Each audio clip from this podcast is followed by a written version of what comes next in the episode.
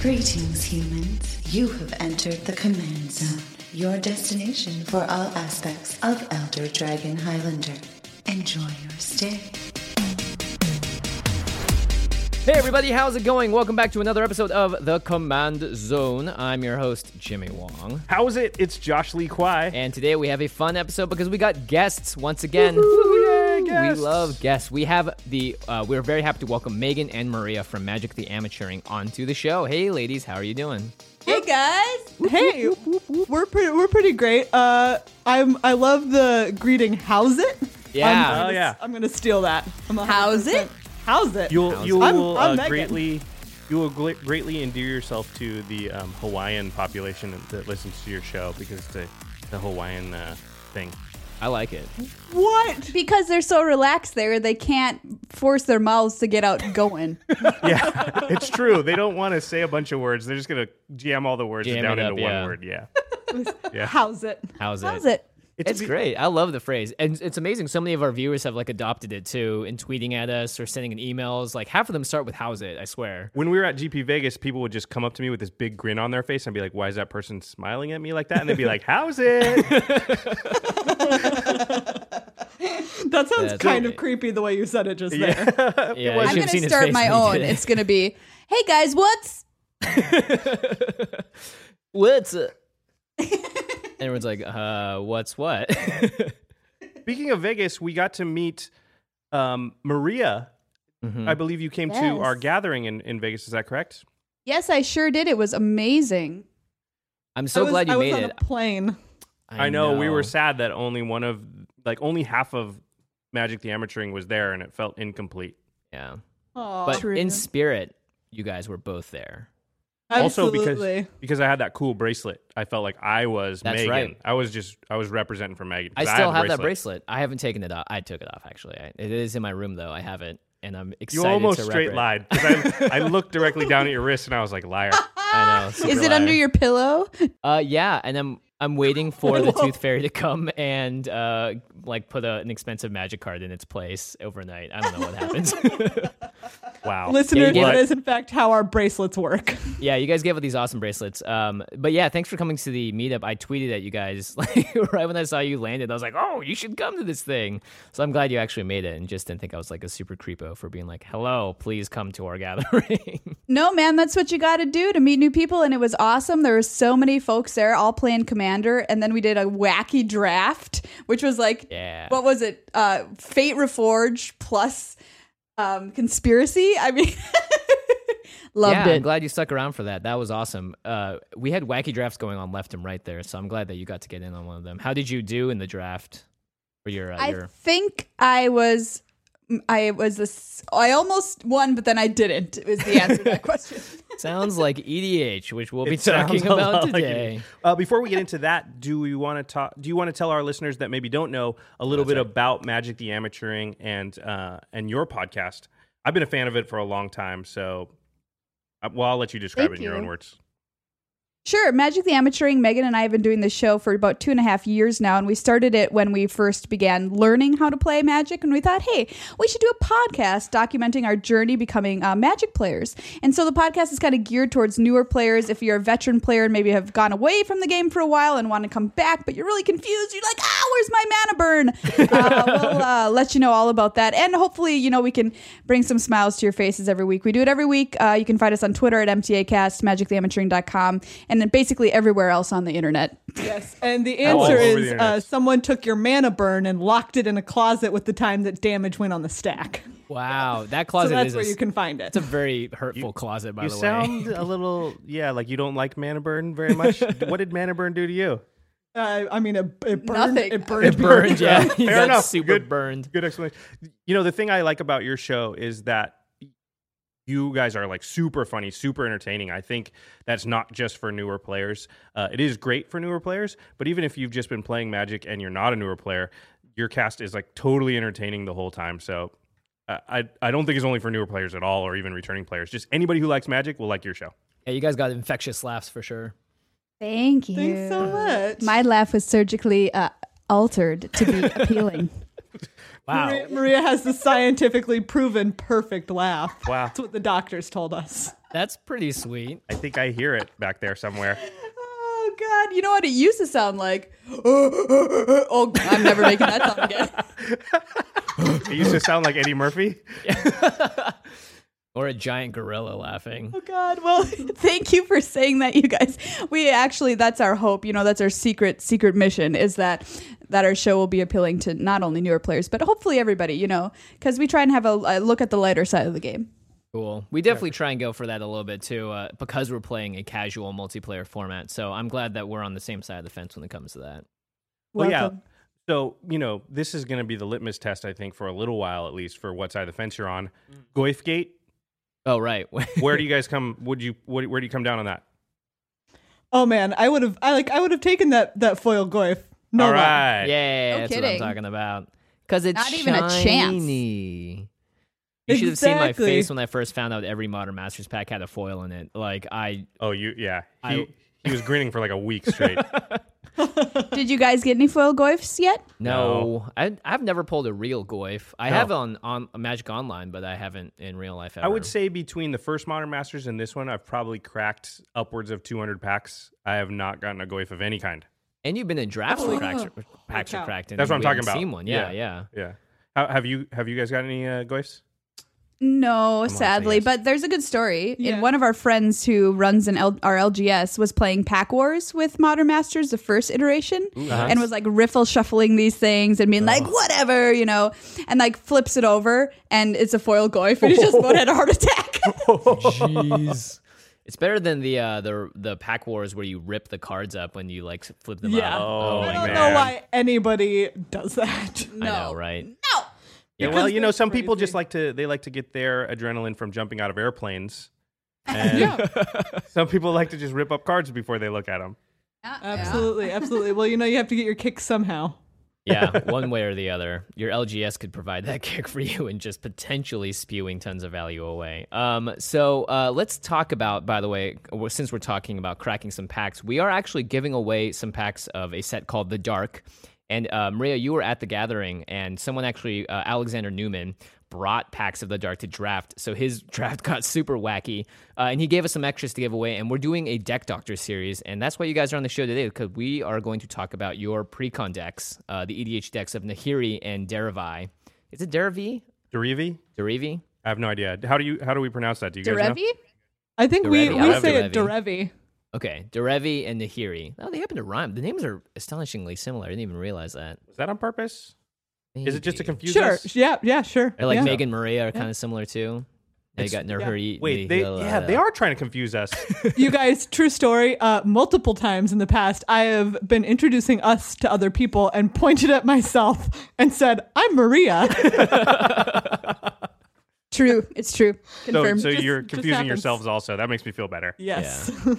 Um, anyway, the Deck Doctor series that we will be doing is ongoing, uh, and there's no time limit for you guys to submit a deck list to us. Uh, some of you have been asking on Twitter, like, oh, is it too late to send a deck in? It is not. All you have to do to enter is send an email or tweet at us a link uh, to your current deck brew on tappedout.net.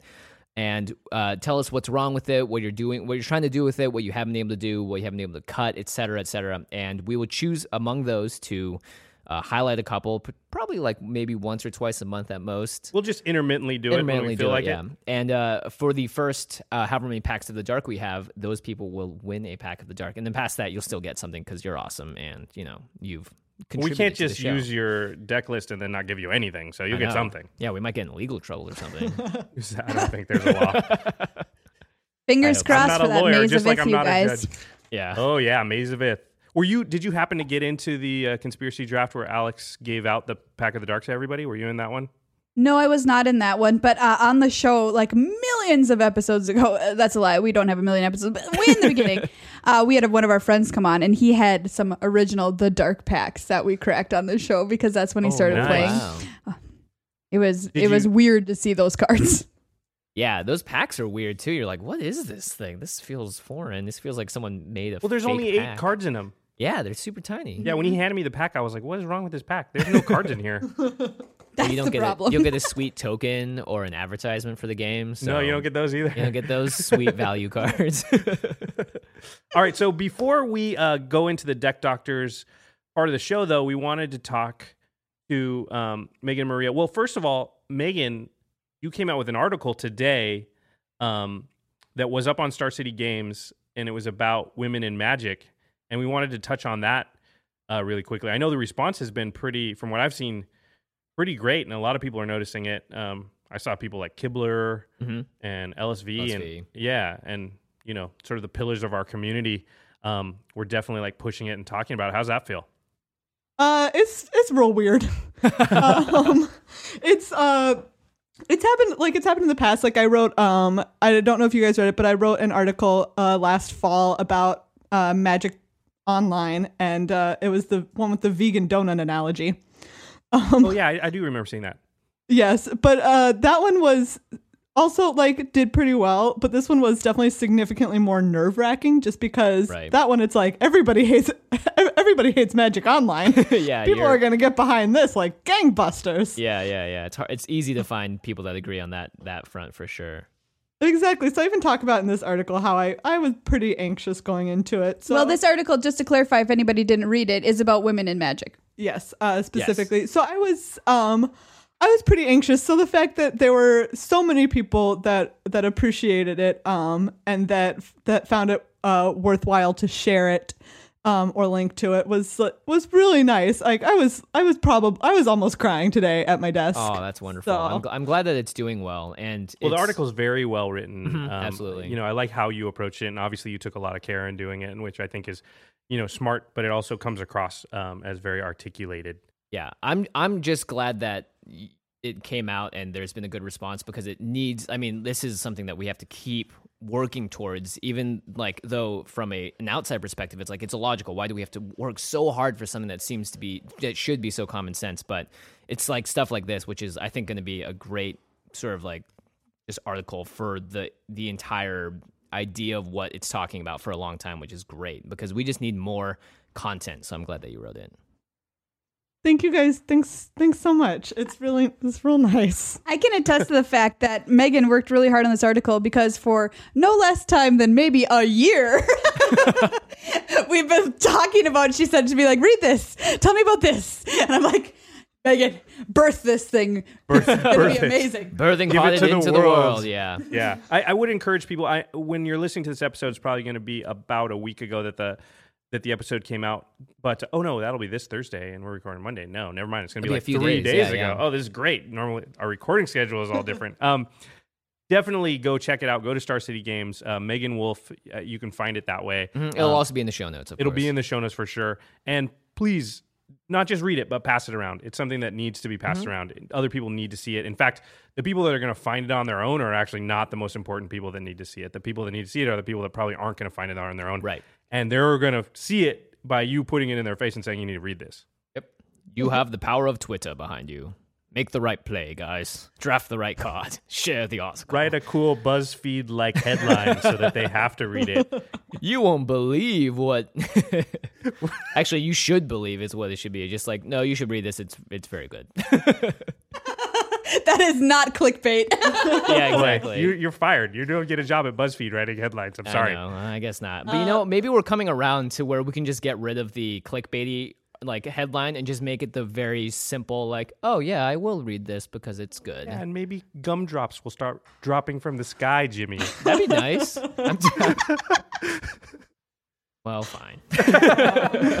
well, thank you, thank you guys so much. Uh, it, like I said, it really does. It's it means so much to me. It's so nice to hear uh, people say kind things about it and recommend it. So Yes, definitely. All right, so let's let's briefly talk before we get into the deck doctors about your guys' history with Commander. Uh, we know that you guys uh, you gave us these deck lists because you are uh, uh, relatively new to the format, so we're excited to just talk about um, what got you guys into Commander in the first place. uh, 100% our listeners. Awesome. For sure it was. Yeah, we so we've done a lot of shows and our show primarily focuses on unlimited. We occasionally delve into um, modern or standard, uh, but we it was overwhelming. That was the number one thing I can confidently say that people wanted us to talk about. They were asking you to just talk about Commander. Yes. Yep. People were like, why don't you talk about Commander ever more than like, because we talk mostly about limited. Mm-hmm. And I would say there were more people asking us to talk about Commander than there were people asking us to talk about standard or modern. Yeah, Oh, that's wow. true. Mhm. Wow. So, how did you go about? Well, let me ask you this actually first. You weren't involved in Commander at all, hadn't tried it out. Is there any reason that you hadn't? Was it just something that did appeal to you, or just for any reason? Uh, just out of curiosity. Sure. Well, Meghan and I are fairly competitive players. Mm-hmm. So Commander, you know, on its face value is kind of sold if you're if you run in competitive circles. I think sometimes people look down on it a little bit, uh, and they're like, I don't want to play multiplayer because you know then I'm like have to choose which of my friends I'm going to attack, and I don't want to be doing that, and I, I would rather just play to win that kind of thing. Um, and so that was kind of my bias against it is that uh, I but f- I'll speak for myself personally, and then Meghan can go. I think it was a little bit odd for me to say, this is a deck that I'm building that is not the optimal deck for the situation. Um, because if it were, everybody would hate me all the time. so I'm just going to have to build something that's just silly. And and I'm like, ah, but how do I justify that? What if somebody shows up and plays me with that, you know, jerk deck? Like ah, you know, so, and that's the mindset of somebody who plays a lot of limited, right? You know, Right. like I'm always trying to build the best, most optimal deck. Anyway, so I was a little, you know, confused at which angle to come in at it. I suppose. Okay, Meghan. Uh, I would just, I would mostly agree with what Maria said. Um, in terms of like, I'm, I'm pretty competitive. Um, and so for the most part, it's actually, it's not just like a, oh, commanders and competitive mindset. It's more just like I focus, I focus the time that I have on um unlimited and a, like a little bit on some constructed formats sometimes. Um, and I don't have a ton of free time. So it's just like you know the time that I do have is uh, has most mostly been all consumed by by competitive formats. Mhm. And I think you know that's something. This is something we hear all the time, and and I know you guys are trying to be nice about it, but I think it's fine. It's totally fine. Like it's not a competitive format. It's not a solvable format. You know, whereas if you're trying to improve your game, your your limited game every day, then Commander doesn't help you do that. And and and you can improve at Commander, but to what end? You're not going to win any tournaments. I totally get. yeah, there's no commander tournaments. I wouldn't want to play in one either. I feel like I would be like it, an assault to what it's just so hard to set up a way that that would work Yeah. to, and to everybody's liking that it's, it's just kind of ridiculous but i think it's okay you know i hear in your voices that you're trying to be nice because you're on our show and you're you know everybody's All a right, commander let's get listener real, Meghan. yeah Just kidding. let's yeah, let's get real, real. No, we talk it's, about this. it's though. totally fine and i think actually the attitude of like i don't want to upset people by saying i'm not interested in commander actually keeps people from trying it which you know hopefully when they try it they'll understand that it is fun and it's not something that you have to do in the same way that you do limited it's just something that once in a while it might pop up and you know if you're open to it it can actually be a lot of fun Mhm. um Well, it's the same reason that I enjoy playing a board game. Yeah. You know, or, or like, you know, like not Monopoly. Actually, I hate Monopoly. I don't even know why that popped in my head. But something like Settlers no, of Catan. never you know. Monopoly. yeah, never Monopoly. i just don't Um, have eight hours i can't play monopoly yeah, exactly. Or Risk. Oh gosh. wait hold whoa What? Shots fired What, man? risk is awesome It is awesome, but it's also Oh, the quickest. man. You know, if people are ever like, you might lose a friend when you play Commander, it's like, no, you will lose a friend if you play Risk. Or Yeah. you'll watch someone else lose a friend. When yeah, how do you Risk. play risk i don't Oh. even want now i'm scared Maybe it's because I only play with family members whenever I do. I think that leads to ultimate disaster. Do you lose family members when you play Risk? Yeah, they.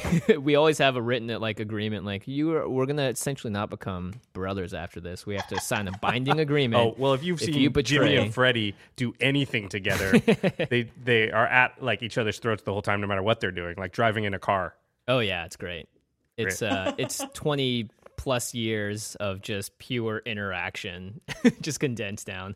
But anyway, yeah, I mean it's it's the same it's the same reason that I play EDH is the same reason I enjoy just multiplayer games in general and that I do not mind too even though I am really competitive at heart for certain things, I don't mind if something happens where it's like, well, it was out of my control, but it was fun or this something crazy happened or it was memorable.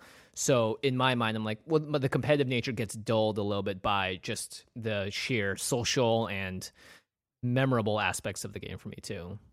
There's also some. I have to admit, I ha- I haven't thought of it before as a board game, and I think that really sort of changes the way that I even think about it. Mm-hmm. I, th- I think that's a good analogy. Yeah, it- and because I, I mean, Josh and I really enjoy Limited too, and I'm really, we're really excited to go on your show and talk about that specifically. But it's also nice because it's like a board game where you are actually collecting pieces for it over a long period of time because you get a draft with sets, and when you draft with Modern Masters, oh my gosh, I've used so many of those cards in my decks. It's great. It feels like one thing just sort of feeds into the other, which is really fun. You can be sort of secretly spiky, but if you look at it like a board game, it's just like you can sort of keep it in per- perspective. Yeah. You know, another thing, uh, I think, uh oh, I'm going to do the thing where I confuse the two of you. I think Maria said that she was worried about, you know, oh, if I play this mean deck, everyone won't like me. And then, but what if. Yes, that was me. Yes, I'm so good. Nailed it. Um, Josh actually just took a 50 50 split yeah, there. I actually flipped a coin. yeah, we built a Meghan and Maria coin. Your faces are on both sides, and every time we're confused, we just flip it and just hope for the best. The- the- this the is good-looking coin, though. amazing. oh, you guys, I want I want that to be a thing. Do you have your own mint? How did this happen? Uh, just like he's still wearing that bracelet. Yep. Um, so one of the things we hear a lot, and I think it gets blown out of proportion, um, because you just hear these stories of like somebody played a deck and then everybody at the table got mad at them, Right. and that's sort of a thing. I think the community, the commander community, needs to tone down a little bit because it's actually turning people away from the game. Is this worry that like I don't know. If I play this deck, is it too powerful? And then if it is, if is everyone at the table not going to like me? That actually is really a rare occurrence. It's if, have you ever even seen it happen? I've seen people get upset over what a deck is doing, but I've never seen it actually turn a human being against another human being. But I do understand. It's like a huge fear that I mean, I had it when I was in like any amount of schooling where I was like, "Oh no, what if I do this and then people see me and they don't like me because of it?" Like Yeah. that is social anxiety that I, I- I think everyone carries a little bit in their entire lives, and like.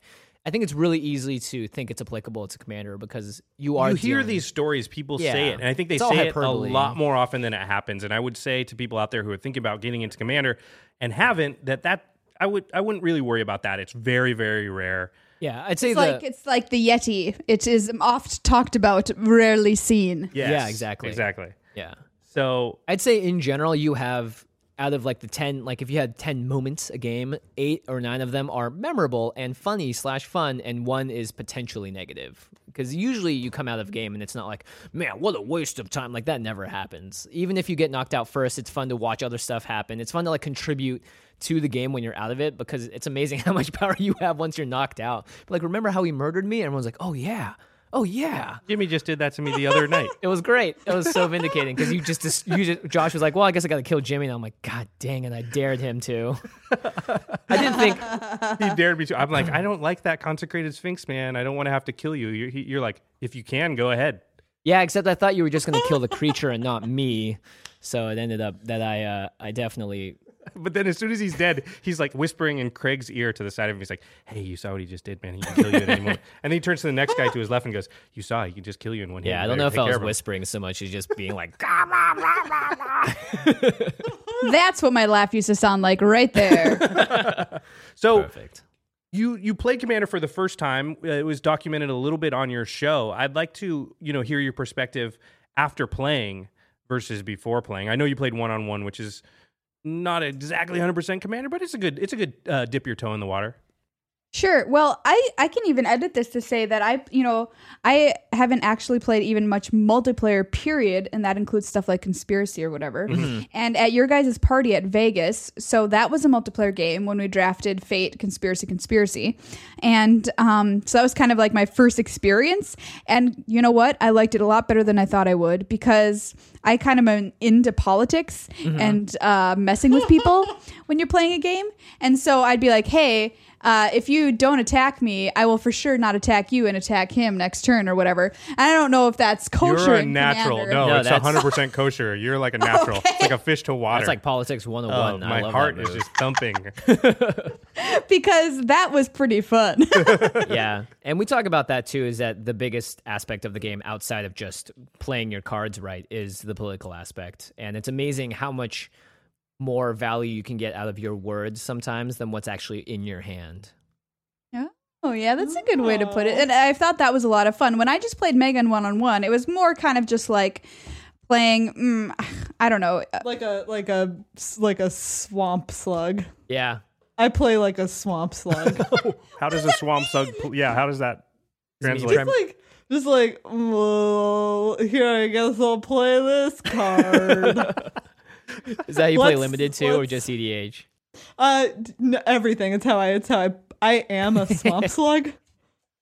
Oh, you Someone's guys gotta have figured that it out. card. There you it's go. gonna happen after this. Someone's gonna make that card and, and tweet it at us. I that's my favorite thing our listeners do is make the, the cards we talk about. It's the best. You tell about your experience. Yeah, I uh I just I think the biggest thing for me was not having two of any card in the deck Mm. was such just like felt like like such just like a what's to happen kind of situation because it's like I had no context for what I was to draw next. Even though I looked at the deck and I knew what was in my deck, the next thing I could I was to draw was to be one out of about like 80 80 or 90 cards. right, right. And you have Which no was- idea what's coming up. It's like, oh gosh. Exactly. It's such a that was such a bizarre experience. I think that was the the most memorable part of it for me was just being like, wow, I literally I can't I don't even know how to form a plan for this game right now because That's actually Who how I knows what I'm feel gonna draw? most of the times when I play. I'm like, I don't know what I'm doing. Hope this next card's something. oh, Yeah, and that's limited. yeah, that is. I'm like, oh, why did I that was draft? the main event at GP Vegas. yeah, I'm like, why did I draft this? why did I open But I mean, does that make card draw a better in Commander? I mean, I are, it's obviously good, period. But is it even better in Commander? Yeah, we talk Yeah. about two things that every deck, commander deck, needs uh, a lot of. Um, at least ten percent of your deck generally wants to be uh, card draw, and then at least ten percent wants to be mana ramp in general. Uh, Mm-hmm. you got because a lot of cards to go through. You got a lot of cards, and there's no real other way to obtain consistency. Like you're talking about, if you don't have card draw, then you're just sort of at the mercy of whatever you're drawing Mm-hmm. next, and there's just too many, you know, single cards for you to build a deck that does anything consistently otherwise. Yeah, and constructive formats are definitely all about how can I build in consistency or like what's my game plan and how can I stick to it. Commander is much more loose when it comes to that, but we talk a lot about redundancy. You want to have cards that do similar things but are different kinds of cards and maybe better in certain situations. So it's kind of like the toolbox is what we talk about a lot as well, and and tutors are also obviously very important. Uh, that makes sense. yeah, that's super helpful. Yeah. So, okay, well, let's just go in since we're already starting to talk about doctoring decks. Let's go into our deck doctors segment. yeah, woo! It's This is where the cool graphic comes up that says deck doctors. Deck Doctors with Josh and Jimmy. I don't know why that's the voice. I'm not a magic player, Jim. I'm a deck doctor. All right. I'm a deck doctor. That's pretty good. Yeah, that is really good. Uh, so uh, basically, this section we're always going to be improving on this over time. But right now, we've set this today's deck doctor. Um, Meghan and Maria both have uh, pre-constructed decks that we're going to take and get rid of some cards and replace. And we've kept ourselves to a fifty dollar limit. Um, and this section actually is going to be a little quicker than normal because we're doing two decks uh, over the period of when we might have done just one. Um, but if you guys want to find out what we took out, what we put in, and what the sort of goals of our decks are, we're going to put all that stuff in the show notes. But Josh and I both took one of the decks. Maria, I took your Nahiri deck, and Josh took uh, Meghan's Derivi, Derivi, Derivi. How did we decide we were going to say it? I don't know, drive me crazy, Derivi. Drive me crazy.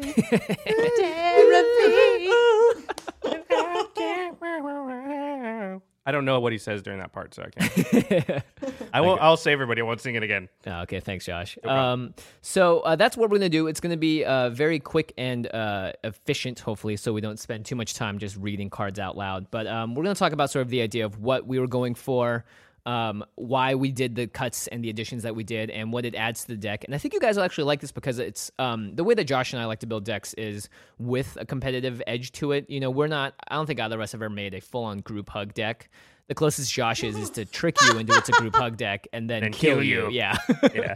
So, um, Oh, I mean, oh, the the deck that I made with uh, Derevi is straight mean. oh, straight mean. So- Excellent. I apo- Maria, I apologize because How you're going to be on the could receiving you? end. Yeah. Mine is more uh, value based, so hopefully you like I don't know value, I guess. I mean, who doesn't like value? Exactly. So um, let's start it off. Let's talk about Nahiri the Lithomancer. So this is a uh, white pre-constructed deck that came out in Commander 2014 and was the first ever uh, examples of Planeswalkers as commanders. So I'm really glad you have this deck because a it's super unique and fun, and b who doesn't love a Planeswalker? Especially if it yeah, I mean, look at her sword. Give me a break. yeah, seriously. Did cut you some choose the deck just because of the awesome sword? I mean, I'm trying to remember why I chose this deck. I think it was because it seemed like a fairly straightforward, like swarm strategy. Um, and um, also she has a sweet sword. Yeah, absolutely. Uh, and that is the theme I stuck with. But let's talk about Nahiri first. We'll read her out loud. She's three and two white as a planeswalker. Uh, she's from the same clan as the Stoneforge Mystic and all of those Kor uh, dudes that love equipment. Uh, her plus two, uh, she comes in with three loyalty. Sorry, she her plus two is put a one-one white Kor soldier creature token on the battlefield. You may attach an equipment you control to it. Pretty sweet. Oh wait, I remember why I chose this deck Oh. because I think equipment is hilarious. right? like, you don't really see too I- much equipment. I imagine the little soldiers, and then I have another little card that has a sword on it, and I put on top of that or put it under it. I think that's really funny. Great, great job, Magic. good flavor. It's funny too because in limited and constructed, you rarely do get to see equipment, and it is cool because in EDH it is much more of a uh, best case scenario mentality game where you get to be like, yeah, I'm gonna throw like this sword, this these boots, and this cloak on an ooze. Yes, I love that. um, her Guys, you guys should hear Maria's stand-up routine. That's all about equipment. Man, let me tell you, it goes over, goes over so well. magic stand up. Just silence. you and Jason all should start a Magic the Gathering stand up league, and I think that would be hilarious. Just stand up comedy about magic. I would listen to I would, it. l- I would love to do that. All right, Meghan, we're gonna do a show where we do that. Okay. Uh, it's, yep, sure. All right, it's, it's happening. The audience walks out like, "Well, that was bizarre. Comedy is a little too weird these days." What's the deal with equipment? What's up with that? Germ token. What? oh boy. Um. Uh. To continue on to Harry, her minus two is you may put an equipment card from your hand or graveyard onto the battlefield. Uh. Note or graveyard. That's super powerful. And her minus ten, which you will never get to. Sorry, it's just the truth. Is put a colorless equipment artifact token named Stoneforged Blade onto the battlefield. It has indestructible and equipped creature gets plus five plus five and has double strike and the equip cost of zero. Yes. So yeah. In one v one, you might ultimate. Nahiri. Yeah, yeah. yeah. It's possible. Anyway, so it, the plus ability makes a soldier, and you get to equip an equipment to it for free. The minus two, you get to play an equipment from your hand or graveyard for free, and the ultimate makes a sword that just kills anybody instantly. Yeah. Baller Pretty sword. good. Uh, one of the things we talk about being super important in EDH is the ability to cheat stuff out, and this is a theme that doesn't really happen too much uh, in constructed. Although we've seen it happen now with Collected Company and, Well, and all the cards that cheat stuff into play are awesome. yeah, exactly. Um, and there's you know decks based around show and tell. Yep. Um, so Nahiri is inherently super powerful. Uh, I must congratulate you, Maria, on choosing a super powerful, awesome card. Oh, as your thank you, thank you. So, can you tell us when you played this first game, how did this the deck play? Uh, I remember having a lot of little dudes out there, uh especially little flyers, and they were annoying Meghan. That's what I recall. Yeah, that's that's factual. I I can confirm. Uh, but then she had Derevi, who, and she had a card that makes an elephant every turn, Oh yeah, tap to make an elephant. yep. Yep, Mhm. It's a good and card. that was annoying to me. So, It's just a game of annoyance, I see. We were mutually annoying one another. uh huh. That's nice. I remember like if I could survive for a little while, then your stuff became kind of silly. Yeah, I mean, I can't. My one ones can could not compete with your elephants that you're pumping out every turn. I mean, that's ridiculous. Exactly. But sometimes you got enough stuff out quickly enough that I was just kind of like flailing a little bit. Yeah. Yeah, overwhelm is definitely the idea behind this deck. And what I did uh, to doctor it is I took out some of the more because these decks all come with, and this is the same for every pre-constructed deck. They come with three potential commanders in the deck, and each of those commanders has cards in the deck that's meant for that commander. Um, if you wanted to switch it out and build from there. So the main thing that Josh and I both did is get rid of those cards first and foremost, and then find a way to refine the deck. And so what I did with this deck is um, board wipes. I'm all about board wipes uh, because it's probably the most powerful thing you can do in the game. And Oh. because getting rid of just like five people's stuff, like having a like a like a twenty five for one off a single board wipe is pretty satisfying. Seems good. Seems good. Seems Look at that pretty good. Spicy mass calcify in there. Yeah, very Oh, that spicy. thing is brutal. So the idea is to keep the token theme because I think they're really valuable because uh, it's um, you're going wide with this deck, and when you have a bunch of good equipment and you can just equip it onto any random thing, it's a lot better than having one creature that you're depending on. I think in general because if that creature dies, then you're sort of stuck out of water and you don't have. You know, you have to be able to recover from someone killing three or four things on your table, and this deck is not going to have any problems with that. So this deck wants to force people to board wipe, and also wants to board wipe itself because it has a very good way of recovering from it, and that was the main uh, main sort of theme I was going with here. So hopefully you like And that. you have a mirror entity in here, which, as we all know, is in Modern Masters 2015 Yes. and is a real beating. Is a real beating. This card is I just made a, ca- a category called win conditions, and mirror entity is in that because this will win you the game. very What is true conviction? True conviction. Oh yes. So this is an enchantment. Um, that's also kind of a win condition. It's three and three white, and it just says creatures you control have double strike and life link, which is insane if you have more than like Oh. yep, ten yep. things on the board. Um, because it a puts you further away from dying, and also just doubles how fast everyone else is getting killed. Um, so I'm just gonna go through a couple of uh, Oh, I, let me say really Oh, yeah. quickly. I I don't know if you did this, but I did this. Um, was I sort of tried to build it so it would work one v one, but it would also be good in multiplayer because that's just generally how we would prefer that people try to play Commander. So I wanted to make it so that I just wanted to make it so that you know hopefully you Message received. get into a multiplayer game and use it. That's that. That'll be the real fun. And you can do all those crazy political things you were talking about. Exactly. I know. I'm actually really excited to make these additions and changes and uh, play some people who love Commander and see if I can't, you know, destroy them with my. Nice. Yes, I'm kind That's of. what I I'm guess I'm talking kind of evil politically. In any political drama, I want to be the evil one. Well, are the there? evil one. If it's a political drama, is there anything but evil people? That's true. Everyone has a stint of evil in them. Um, you're You definitely gonna like you this. You always then. have your your your Eisenhowers, your Not in Oh. House of Cards. House. Yeah, exactly. no, I there. think- I don't think there's a House of Cards. single good person in that show. Or Game of Thrones? Yeah, is Game- political. Yeah, there are no heroes anymore, guys. Um, except for this first card we're going to talk about, Crovax Ascendant Hero. Um, I don't. I mean, the cool thing about this deck too is that if you didn't want Nahiri Asia Commander for a game, you could just switch it out with any of the. I think there's two other um, legendary creatures in this deck, and Crovax is one of them. He's kind of like a baby Elesh Norn. Um, Oh, and cute. because we, yeah, very cute. Because we want to keep the total budget under fifty bucks, and Elesh Norn is like half of that. So Crovax is our Got replacement. to make tough choices. So are Yeah. you telling me that wink, wink, nudge, nudge, Elesh needs to be in this deck? Yes. Yes. 100% Okay. yes. Hundred percent, yes. Yeah. if you pulled it from a Modern Masters pack, throw it in there. Okay. Um, Got it. Elesh Norn is, by the way, one of the cards that when you play it, everyone will just put their hand over their face and go, "Oh no!" it's one of those cards that just destroys some decks. Which It's is funny. It's not that much different than Limited from Modern Masters too. yeah, exactly. Yeah. Um, so you get to have that same feel good moment for you, and everyone gets to go, "Oh man." uh, so Wonderful. Crovax says he's four and two white for a four four. And he says other white creatures get plus one plus one, which is very important in tokens, and non-white creatures get minus one minus one. Because you're mono white, this is great, and you can pay two life to bounce him back to your hand, so no one's getting rid of him anytime soon. Cool. I like that. He's super super good. Um, another card because I know that the equipment uh, is really important in this deck, and something like. Have you ever played with Skull Clamp? By the way, did you ever get to play this card when you played EDH?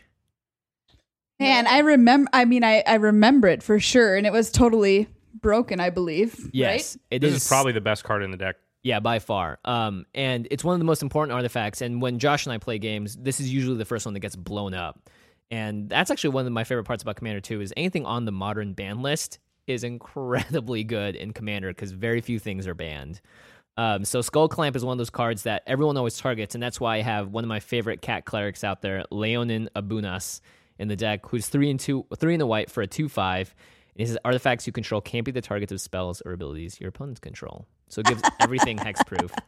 Um, especially in this deck when you're putting out stuff like Argentum armor or you know like the Sword of Vengeance is really good here, and basically you're suiting up one ones to just be massive destruction beasts. pretty good. Massive destruction beasts. Massive destruction soldiers, I guess, because most of your cards are soldiers. Um, Massive destruction beasts were the things that were in the forest in uh, Princess Bride. oh, No, it's an ROU. RUSs? I don't Yeah. think they exist. I think a massive destruction beast is the next film in the Transformers franchise. MDBs? I I, don't would- think they exist. I'll be there opening night, clearly. um, the last creature I'm going to talk about is Reveille Squad, uh, which is French for sort of wake up or like up squad. Uh, and it's two and two white for whenever you're attacked, if Reveille Squad is untapped, you may untap all creatures you control. And this is a house, especially if you're going on the aggressive, because the thing with token strategies is that usually you're able to swing and hopefully kill one, maybe two people, unless you have a card like Overwhelm or Overwhelming Stampede, etc.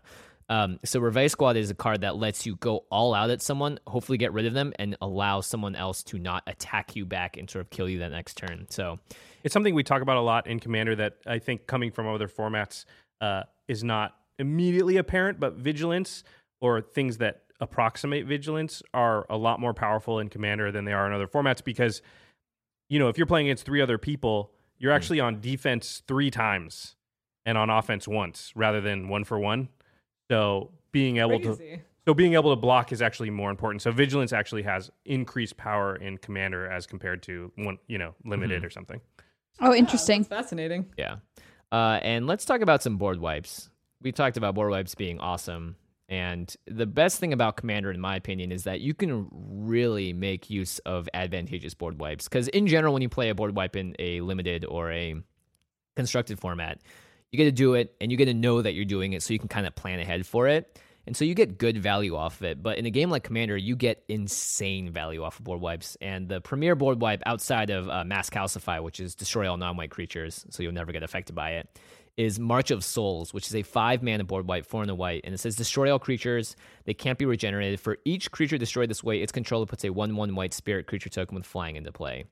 So this is one of those rare cases where you are happy to board wipe because let's say you get off to an early start, you get 15 creatures on the board, and then someone else starts to outclass you really quickly. For instance, a bunch of like three elephants appear, and all of a sudden you realize, oh crap, I can't swing at you because you're going to come back and hit me for way more. March of Souls is one of those cards where if you need to clear the board out, it's great because even though you're giving other people 1 1 white spirits, your deck is the one that's best handled to actually take advantage of it. And whereas they may make three creatures, you're going to make 15 of them. So you're still going to have a numbers advantage, and you're going to have cards like True Conviction or um, Intangible Virtue that essentially boost the rest of your team and make you an even more powerful threat because they lost, you know, their Shieldred or they lost their giant crazy creature with eight equipment attached to it, and they just got a one-one spirit. But you get all these much better creatures as a result. Yeah, that sounds awesome. March of Souls, everybody. March Everyone- of Souls are sold. sold on March of Souls. And of course, win conditions in this deck. Um, mirror entity. You know, let's stop really quick Oh, because I think that, you know, here's another point where people don't we hear this all the time, especially lately. We've been gotten a lot of these deck submissions Mhm. where people build their commander deck and then forget to build a way that it wins. yeah, This is where limited skills come in handy. Yes, this is something where you guys would be naturally sort of good at, I think. But just to point it out to people who don't think about this thing, it is an important category. You need to have some ways to win. yeah. this is where people will start to complain about really long commander games, you know, because they didn't build their decks to, you know, destroy the other players. Yeah.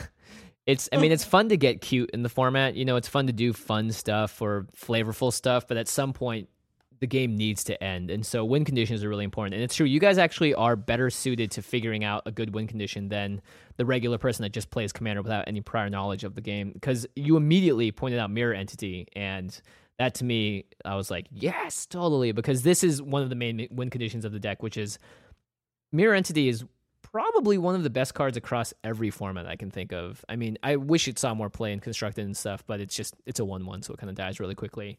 But for two in the white, you get a changeling that's a one one, and you can pay X that says until end of turn, creatures you control have base power and toughness X X and gain all creature types. So for five mana, you can make every single thing on the board that you own a five five. And if you have anything that affects soldiers or anything that affects uh, paladins or knights or whatever, they become that as well, and they gain all of the effects of the anthem, the things that you have going on. So that's one of the big win conditions. So is True Conviction. Basically, this deck wants to get in there, pump out a bunch of mana because I put in some more ramp cards, and then just swing for the win and be able to board wipe when things are getting bad and recover from it well because your cards just have value spewed all over them. That sounded dirty. Well, yeah, this seems great. You put in a Nykthos to help me ramp, Gilded Lotus, Thran Dynamo, Caged Sun.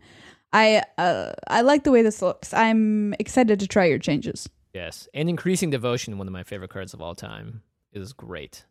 Flashback, by the way, becomes that much more powerful in this format because it doesn't really matter how much it costs. In in EDH, you can usually get up to 9, 10 mana without blinking an eye. Pretty good. Oh, awesome. I'll, I'll get you nine, ten mana easy, man. yeah. You? Oh, man, you need this some is- mana? Uh, you want You more need some mana? I mana? can get you more. You know what's going to happen is they're going to play each other now. We need to know the outcome of this because now Oh, we have. It's almost like we're playing each other. Oh, it's that's They're like right. our totally a surrogates, competition of your deck, of your deck revamp Yeah. skills. So Meghan, I'm going to be counting on you here. Oh, I'm, I'll, I mean, I'm gonna try my hardest, coach. Maria, don't even think, don't even consider how hard she's trying. Just wipe her off the planet. Whoa. Just I will board wipe her into oblivion. That is actually kind of scary for us, Meghan. I hate to tell you. oh gosh. Um, so Meghan has the Derevi deck. I believe I'm pronouncing that correctly. Yeah. Josh, by the way, Who- also has a knows, you real life Who Derevi deck. I, I cheated a little because I do have a Derevi deck, but my I had to be under the fifty dollar limit that we self imposed uh, to make it reasonable. Mm-hmm. Uh, so it was hard to make the choices. You know, what would you add? You know, within that constraint. So, well, let me read. How Der- much, how much does your Derevi deck uh, cost, or is it worth? Side question. uh, oh, my my actual deck. Is Um, it Yeah. untapped out? Because we can see it. Yeah, actually. it might. I don't know if it's on there. We haven't. Have we talked about it on the show? I don't think we have. Um, I'm gonna guess, but but I have like dual lands and stuff in there, so Yeah. it's- that's just gonna drastically alter the price. But my guess is it's not extremely expensive. Maybe like eight hundred ish.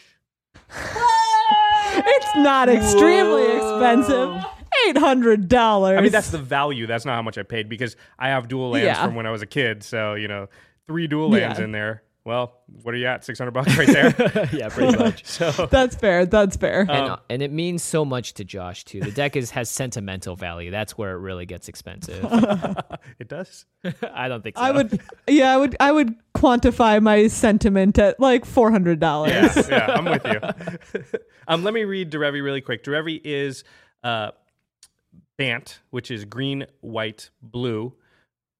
For a 2 3 flyer, legendary creature, of course. It says when Derevi, Empyrial Tactician, enters the battlefield or a creature you control deals combat damage to a player, you may tap or untap target permanent. And then Derevi also has an activated ability which says pay one in Bant, so four mana total, and you can put Derevi onto the battlefield from the command zone. Insane. This is actually a super insane ability, that last one, because you just bypass commander tax and you can do it at instant speed. So gives, That's what that's what I thought when we were playing with them. I did notice that, and I was like, "This seems pretty baller." yeah, it's it, people consider Derevi to be one of the most powerful Yes. commanders because of this specifically. You can kill him a billion times, but he's always coming back for four mana at instant speed. Yeah, it's, Take that, Nahiri. Stupid Yeah. sword. We'll see. yeah. So Derevi is definitely one of the premier uh, uh, generals available. So good choice, first of all. Th- thank Nahiri's you. better. Thank you. Meghan, do you want to talk about a little bit how uh, the games went and how it played? Um, like Maria said, I felt, or like we were talking about earlier, I felt like once I kind of got got stuff online, it was super powerful. But it was like it was kind, it was dirtily. It was dirtily in the beginning. A little dirty. Like I, yeah, I spent some time just kind of like setting things up, playing some stuff that'll be good later, but it's only okay now. Yeah, and, and Commander often feels like that, especially the precon decks, because they're not super consistent. Um, but it does because of the life totals and because of just the nature of 99 card singletons. It Yeah, it can be hard moving from a constructed format where your two drop and your three drop are really impactful. Uh, whereas usually it's four and five drops that start becoming impactful in Commander, just because a three three you can take what 13 hits from that thing. So yeah, you're not dying Yeah. anytime soon. yeah, so a two mana three three is just not that good in our format, whereas you know it's pretty good in the other constructed formats. So, um, yeah, absolutely. I'm going to talk a little bit really quickly about what's already in the deck and what I chose to take out. I'm not going to go into too much depth, but they uh, the deck has all the curses. So like Curse of Predation, Curse of the Forsaken, Curse of Inertia. These are just bad cards. Um, in general, they're probably okay in one v one, but in multiplayer games, what happens is you got to put them on a parti- particular player, and then they sort of encourage everybody to attack that player. They don't end up usually Oh. working that way. Usually, it just makes people mad at you. Um, I mean, not not mad in the way that we're scared of, but it just makes them them it just attack makes you. them upset. Yeah, Yeah, like why'd you have to do that? and it man? usually Come doesn't on. actually encourage anyone else to attack them in the way that you want it to, Mm-hmm. because the the upside is usually not big enough. I also took out a lot of the key runes and the signets, which are normally Yeah. decent cards and they're good, but I had replaced them with things that also interact with what Derevi's doing. So um, I don't want too much ramp. So when I added some things that can also ramp you, uh, I I took out the signets and stuff and stuff. So Word. Derevi's doing a lot of stuff. It's it it seems pretty simple on the surface, but then when you think about how to take advantage of this tap untap mechanic, Yeah, it goes it goes real crazy with the tap untap ex- situation. yeah, it can start going nuts. And that's one of the great things about this deck is it's so fun to play because you have such a, a really complicated decision tree. Because every time you hit them, you have a choice of all the permanents on the board. Do I want to tap any of them, or do I want to untap any of them? It's it can get pretty nuts. So that's why I really love playing this type of deck. So this is a deck like totally after my own heart. Absolutely. And I like I, I definitely I definitely liked that aspect of it of like all of I like making a lot of decisions. Mhm. Oh, I can tell you Um, wouldn't choose this uh, commander otherwise. So Meanwhile, me and Maria just making one decision: when are we going to board wipe you and your little fancy shenanigans over here? you guys are just like make twelve more dudes. Your turn. We're like tap three things. Uh, I don't know. Hit you. My Tap these decision is winning. yes. Tap three things. Have a cup of tea. Wee! Terravi. So the first card I want to talk about is my favorite card in Commander. It's Fate Stitcher. oh yes. I've talked about it so many times on the show that all our listeners are currently rolling their eyes. Um, it's three and a blue for a one-two. It says you can tap the Fate Stitcher and then you may tap or untap another target permanent. It also has un- Unearth. I won't go into that. Fate Stitcher is just sort of redundantly doing what Derevi's already doing. Mhm. And I Yeah. made a whole category called stuff that untaps your stuff so that you can have you can sort of multiply Derevi's effect. So also Yeah. Kiora's follower does this. Um, the greatest card in Magic in in Commander right now, or at least one of them, is Prophet of Kruphix. oh gosh. Yeah, that seems insane. Yeah, This card. Yeah. and and the great thing about Prophet is it scales really well with multiplayer because if you're playing against one person, it untaps you once. If you're playing against four people, it untaps you four times. Yeah. You've never truly enjoyed Commander until you get Prophet out for a full round. Yeah, of- and, and you're just like everything in the world is possible now. yeah, it's pretty dirty. Yeah. Um, and then there's a card called Reconnaissance. And Reconnaissance is very, very strong in this deck because, oh, let me read it. It's uh, one white for an enchantment. It says pay zero, remove target attacking creature you control from combat and untap it. This creature neither deals nor receives combat damage this turn. So this is an old card. It gives vigilance in a really weird way. But what you can do is because there is the after damage portion of combat where your Mhm. where your creature is still an attacker but it's already dealt its damage, you can actually activate reconnaissance at that moment and untap it. Oh, snap. So you can do this for all your creatures. So if you attack with like five things and they've only got one blocker, the one thing they block you untap immediately so it takes no damage. Then the rest of them, you let the damage happen, then you untap them all. And then That seems kind of filthy. and then they activate because of Derevi's ability, and you can tap or untap up to four or five things. Jeez. That that seems real filthy. Wait. I like it. I, I did not know this interaction existed. Reconnaissance is extremely strong and it's very inexpensive to buy, and it's also inexpensive to cast. It's this is a one bunch white of mana. crap. So then, Are you getting worried, Jimmy? Don't let me down. no, no, you just board wipe. You just get move past it. What's he gonna do if he has nothing to do with that's it? the board wipes are scary. I'm not gonna lie, Meghan. Um, so then the next category I wanted to talk about was stuff that wants to be untapped. So you've got this ability to untap a whole bunch of your stuff. And what wants to be untapped? Well, something like Mana Vault. So Mana Vault Yeah. is uh, is an artifact that costs one mana, and it does not untap during your untap step. At the beginning of your upkeep, you may pay four. If you do, you untap Mana Vault. At the beginning of your draw step, if Mana Vault is tapped, it deals one damage to you. So all this stuff is bad. It doesn't untap. It costs you four to untap it. And if you don't untap it, it deals a damage to you every turn. But, you if we're gonna get real sneaky about how we untap it, Exactly. And you can, He's but you can tap it for three mana to your mana pool. So it's just a better Sol Ring as long as you can untap it reliably. Well, Derevi untaps something every time you hit somebody. You can just get another Sol Ring in your deck. It's actually better than Sol Ring. And Sol Ring's like the most powerful card in the history of magic, so that seems pretty good.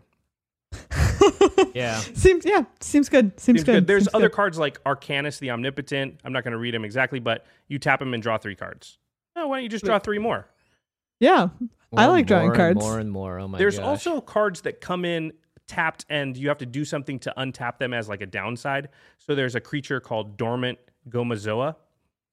Dormant Gomazoa is one and two blue for a 5 5. It's a flyer. It says Dormant Gomazoa enters the battlefield tapped. It does not untap during your untap step.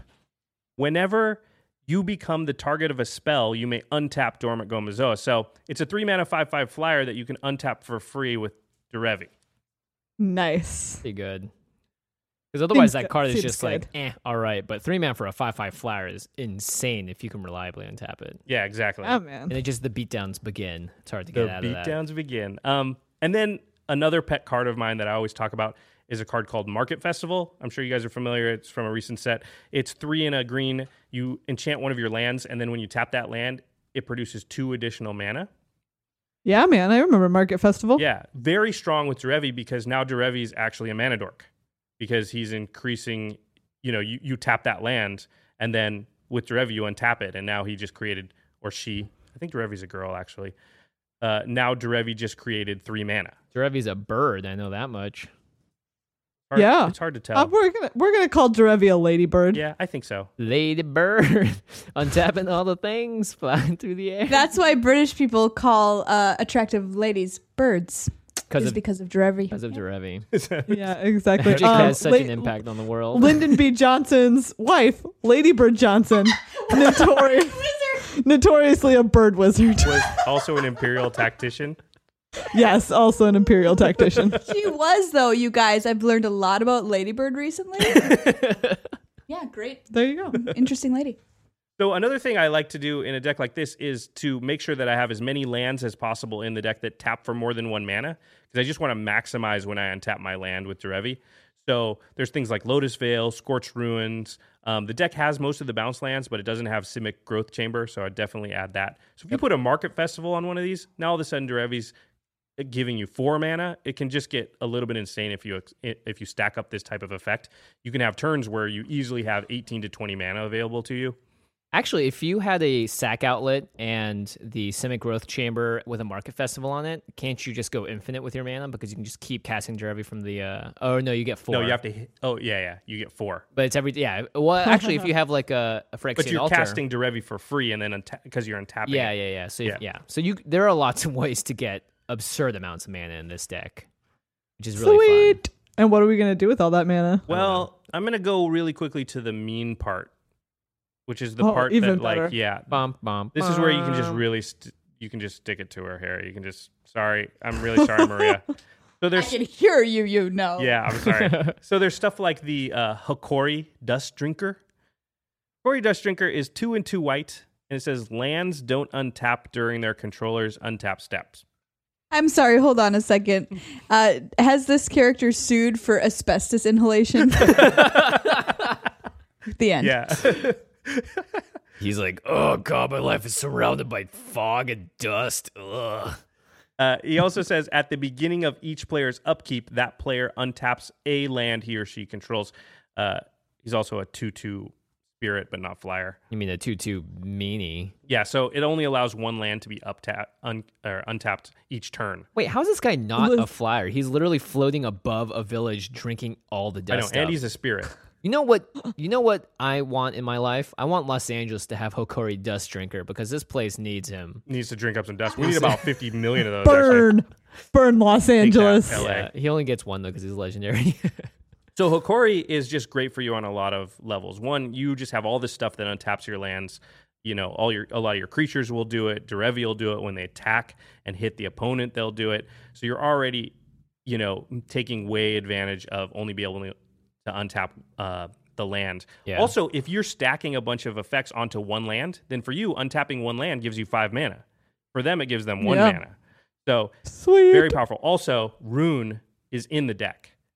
And what you can do with Hokori and Roon is Roon flickers somebody. So it exiles a creature until the next end step and then it comes back in. Well, on Maria's end step, you flicker out Hokori, untap all your lands, and then on your end step, Hokori comes back in so she doesn't untap hers. Oh, sick. Yeah, it's pretty mean. That, that's pretty mean. Let's just hope she doesn't get a board wipe off, wipe off in there. Otherwise, we're in big trouble. Uh, a lot of cards do this. There's stuff like Winter Orb, Static Orb, uh, Meek Stone. I won't read them all, but they they basically make it hard to untap things. Yeah, the stack Yeah. stack is the version of Derevi that Josh has built, and it can be very mean because it, it essentially is you're aiming to control the game in a way that is not just straight counterspell. Right. It's just Yeah. really bringing everybody else to a crawl while you're still just doing fine. Um, Sweet. And then we'll get into the last category, and some of these are the ways to use all that mana you're creating. So my favorite is the Staff of Domination. This is another uh, one of my favorite Yeah. cards. Certainly a way to be mean. Yeah, Staff of Domination. Them. I won't go into a ton of detail. It's an artifact. It does a bunch of stuff. It can gain you life. It can tap a creature. It can untap a creature. It can draw a card. And if you have enough mana, it can do that continuously. So for six mana, for example, you can draw a card and then untap the staff again and use it again. So once you're creating enough mana, you can just do things like draw 20 cards.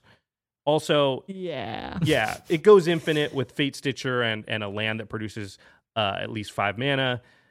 There's just crazy things you can do with it. It's a super fun card. And in the meantime, it can just tap their creatures so they can't attack you and just do annoying things like that. So, very powerful card. Um, another one I want to talk about in this deck is Dismiss into Dreams. Or, sorry, Dismiss into Dream. Only one dream, not more than one. Uh, You're only going away in one dream, buddy. Not in all of them. This is a card that people don't play a lot. It's super cheap. In Derevi, it's really powerful because it says for six and a blue, it's an enchantment. It says each creature your opponents control is an illusion in addition to its other types and has, when this creature becomes the target of a spell or ability, sacrifice it. So you just start targeting their stuff to untap with Derevi's ability or tap, and it just actually just kills it. Oh, yeah. mean. So you can just start machine gunning down their creatures. And if they can't block you like the first time, then they probably can't block you the next time because you're killing their stuff. So yeah, Sweet. that gets out of hand really fast. Yeah. Uh, another way to use all that mana is Sphinx's Revelation. That's just a good. My good. fave. Yep. Yep, that is a my boo. great. I'm always card. looking to use that card because it was so awesome and then it went away. It's instant speed. That's all I have to say. That card is nuts. Just draw a You million cards, guys- gain a million life. Yeah, very good. I have said before, I will say again, one of my biggest regrets in life is that I did not cast more Sphinx's Revelations when they were legal and Look standard. at this. This is a perfect time for you to do it then. See, I, I, I you're, we're like, we're like soul bound or something. Yeah, you, you guys, and your I knew this. shenanigans. I knew this. Yeah. Shenanigans. We're, go- we're gonna get there, coach. So anyway, uh, we didn't go over every card. Um, in the show notes will be the uh, deck lists, the new deck lists for both the Nahiri and the Derevi deck. Um, yeah, I don't. I think we did a pretty good job. I mean, they were under the fifty dollars. I think if you're out there and you haven't jumped into Commander, even if you have, this is an easy way to go pick up a cre- pre-con, spend just a little bit of money and improve it by quite a bit. I think. Yeah, definitely. And I'll also include. Uh, I made a little list that is just cards that were too expensive. Uh, for instance, Elesh Norn is like the first one that comes up. Um, stuff like uh, Stoneforge Mystic, the Monuments, Chroma's Memorial, the the like the Phyrexian Altar Sac outlet. So if you guys do want to take it past that fifty dollar limit, and you are someone that owns the uh, the Hiri list or the D- list, you can auction. You can look into the lists ourselves, and you can you can you can do this yourself, guys. We're trying. Yeah, to I think this was super helpful, and thank you so much for giving the option of either doing fifty dollars or expanding beyond that if you want to. And we're going to send our listeners here from our show, a lot of whom probably haven't, you know, tried Commander, and a base deck is a fantastic place to start. And you've given us a really great place to go from that jumping off point. Yeah. You know, one of the th- laments I had was that we came up with this topic, and unfortunately, the way the topic works is, is Jimmy and I talking at you guys rather than the other way around when you come on our show. But I would love to have you guys back on after you've had a chance to play, you know, some tune more tuned version of the deck. You know, um, hopefully, Absolutely. hopefully in a multiplayer situation, so that you can sort of give us a report about how it played and and and all the rest of the things, and also like deck tuning is really tough when you're outside of your meta because metas are very specific in Commander. So there Mhm. might be a deck that just totally counters your deck just because somebody just happens to own that deck. Well, don't worry, you guys, because you're about to come on our show, Ooh. and you'll be in Run's house. And Whose uh, house? In Run's house? Whose yeah. Run's house, Run's house. house? Come on, Meghan. you not know that song? Run's house. Run. Meghan is looking at me like, "Who are you?" Who are you? I'll play the song, and we'll we'll just talk your faces off. So it's an equal exchange. All right, Excellent. I, deal. I'm looking forward to that indeed. Um, yeah, and also listeners, if you guys have any ideas as well as to sort of uh, my my favorite thing about Commander is finding a card that's like ten cents, but in the right EDH deck is invaluable. So if you guys have any ideas of your own uh, for sweet, cheap uh, fixes to these decks or things that you would take out, or maybe a different perspective, let us know in the comments on rocketjump.com or on the YouTube video. And we love the conversation. All right, and time to move on to the end step. Um, well, let's let Meghan and Maria go first. Do you guys have something cool outside of the world of magic that you want to talk about? Uh, yeah, I will totally talk about it. Uh, I I just got to go to uh, BEA, which is Book Expo America, a couple weeks ago, and uh, for work. And while I was there, I got to meet Rebecca Stead, who wrote one of my favorite books of all time called "When You Reach Me." Which I highly, highly, highly recommend. Um, it'll when you when you search it up at your local library or on Amazon, it's going to come up as a middle grade novel. But trust me when I say that this is just like a book for everybody who's a human being. When You Uh-uh. Reach Me, I've actually heard of this book, and um, I'm a big reader, so I have a long list of books I'm supposed to read, and it's on there, but I just now bumped it to the top of my list. Sweet. Nice. It is so so good. I loved it so much. That's So the best. go. Nothing like a good book recommendation. I like it. Aw. All right, I've got a TV show recommendation Great. for you Ooh. that almost no one will be able to watch because I'm a real weirdo. And uh, one of the things I like to do in my free time is learn to speak Welsh. And there is a great new Welsh TV show called Parch, which uh, means vicar. Uh, bless you, and gesundheit. uh, Thank you. Uh, and it's on S Pedwar Ec, which is the Welsh language television channel in the UK. And I'm really excited about it because it's about a vicar who lives in rural Wales and it's a lady and she has a family and everything. But in the show, she has a massive like brain injury and she starts being able to see and talk to dead people. Whoa, Uh, that's and cool. she's going to like die really soon and she like has two young kids and stuff. It is really good, which took a huge left turn. Yeah, yeah, I did not see the Brain supernatural side injury. coming. Yeah, And yeah. no. yeah, I mean, this is like exciting for me. Number one, because it's all in Welsh, which is a lovely language to listen to, and two, uh, most Welsh television is really bad, uh, but this show is really good. So if you are in the UK and you're able to check this out, check out Parch, or if you have illegal means, uh, by all means, Can you them. spell Pach? P A R C H on S4C television. Excellent. Maria, that's Now, parch. Can I ask a couple follow up questions here? Sure. um, what's your history with Welsh as far as like? Is that? I mean, it's obviously something that like you have to learn Yeah. to understand the show. So Yeah, you really do. Now you're just opening a can of worms by asking me that question. Uh-oh. Meghan's like, "Oh God, here she goes." that's okay. We're here. We're at the end guys- step. This is the kind of stuff Maria we like. Maria loves Welsh. That's the story. That's the Yeah, I, I went there when I was very young, and uh, the country just had a m- massive effect on me. I'm a big fan of Arthurian literature, Uh-huh. and the Arthurian legend originates in Wales. So it's he was a champion of the Welsh people, who are the original inhabitants of Britain, and the Anglo Saxons came in, and, then the Vikings came in and you know killed them all and pushed them over west into Wales, and they maintained their original language 2,500 years. I mean. They've managed to keep it alive, and I think that's incredible. and you've learned enough Welsh to understand like a show that's fully spoken in Welsh.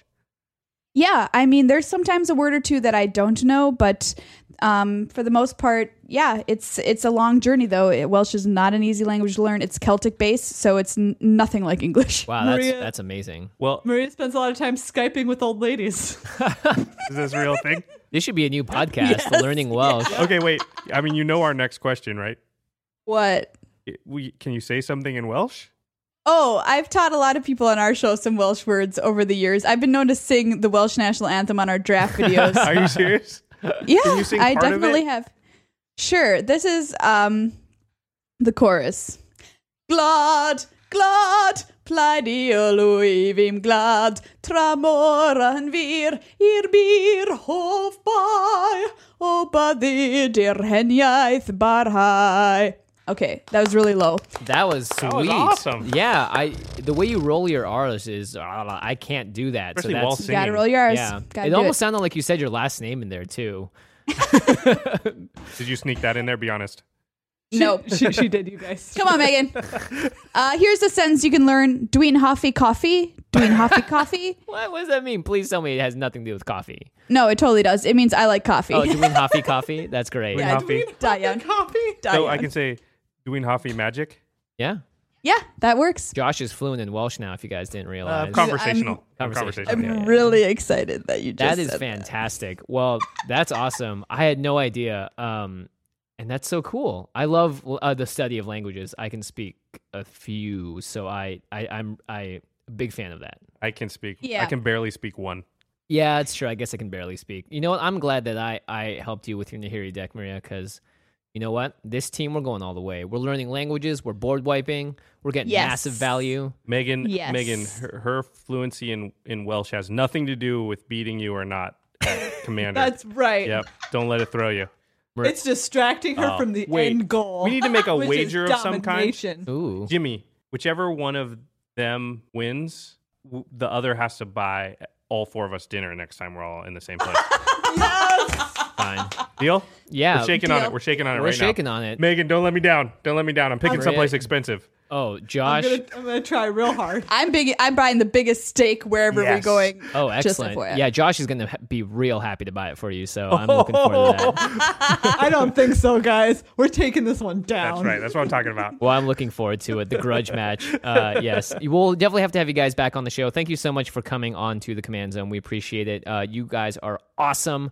Um, if you guys want to check out Magic the Amateuring, all you have to do is go to magictheamateuring.com or find them on Twitter at MTAcast. Uh, what date is your podcast come out on? Tuesdays. Tuesdays. Excellent. Same day as this podcast. Whoop whoop whoop.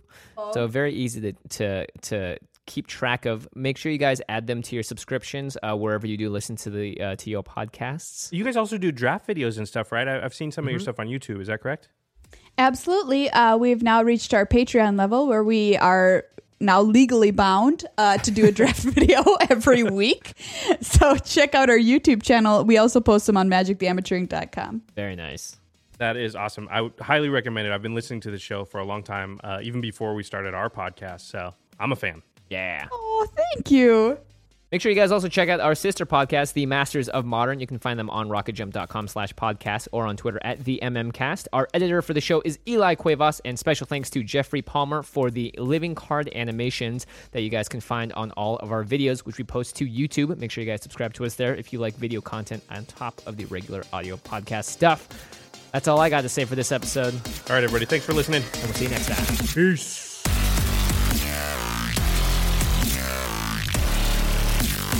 Thank you for your attention. For further inquiries, send an email to commandcast at rocketjump.com or ask us on Twitter at JF Wong and at Josh Lee Kwai. See you later, alligator. Greetings, humans.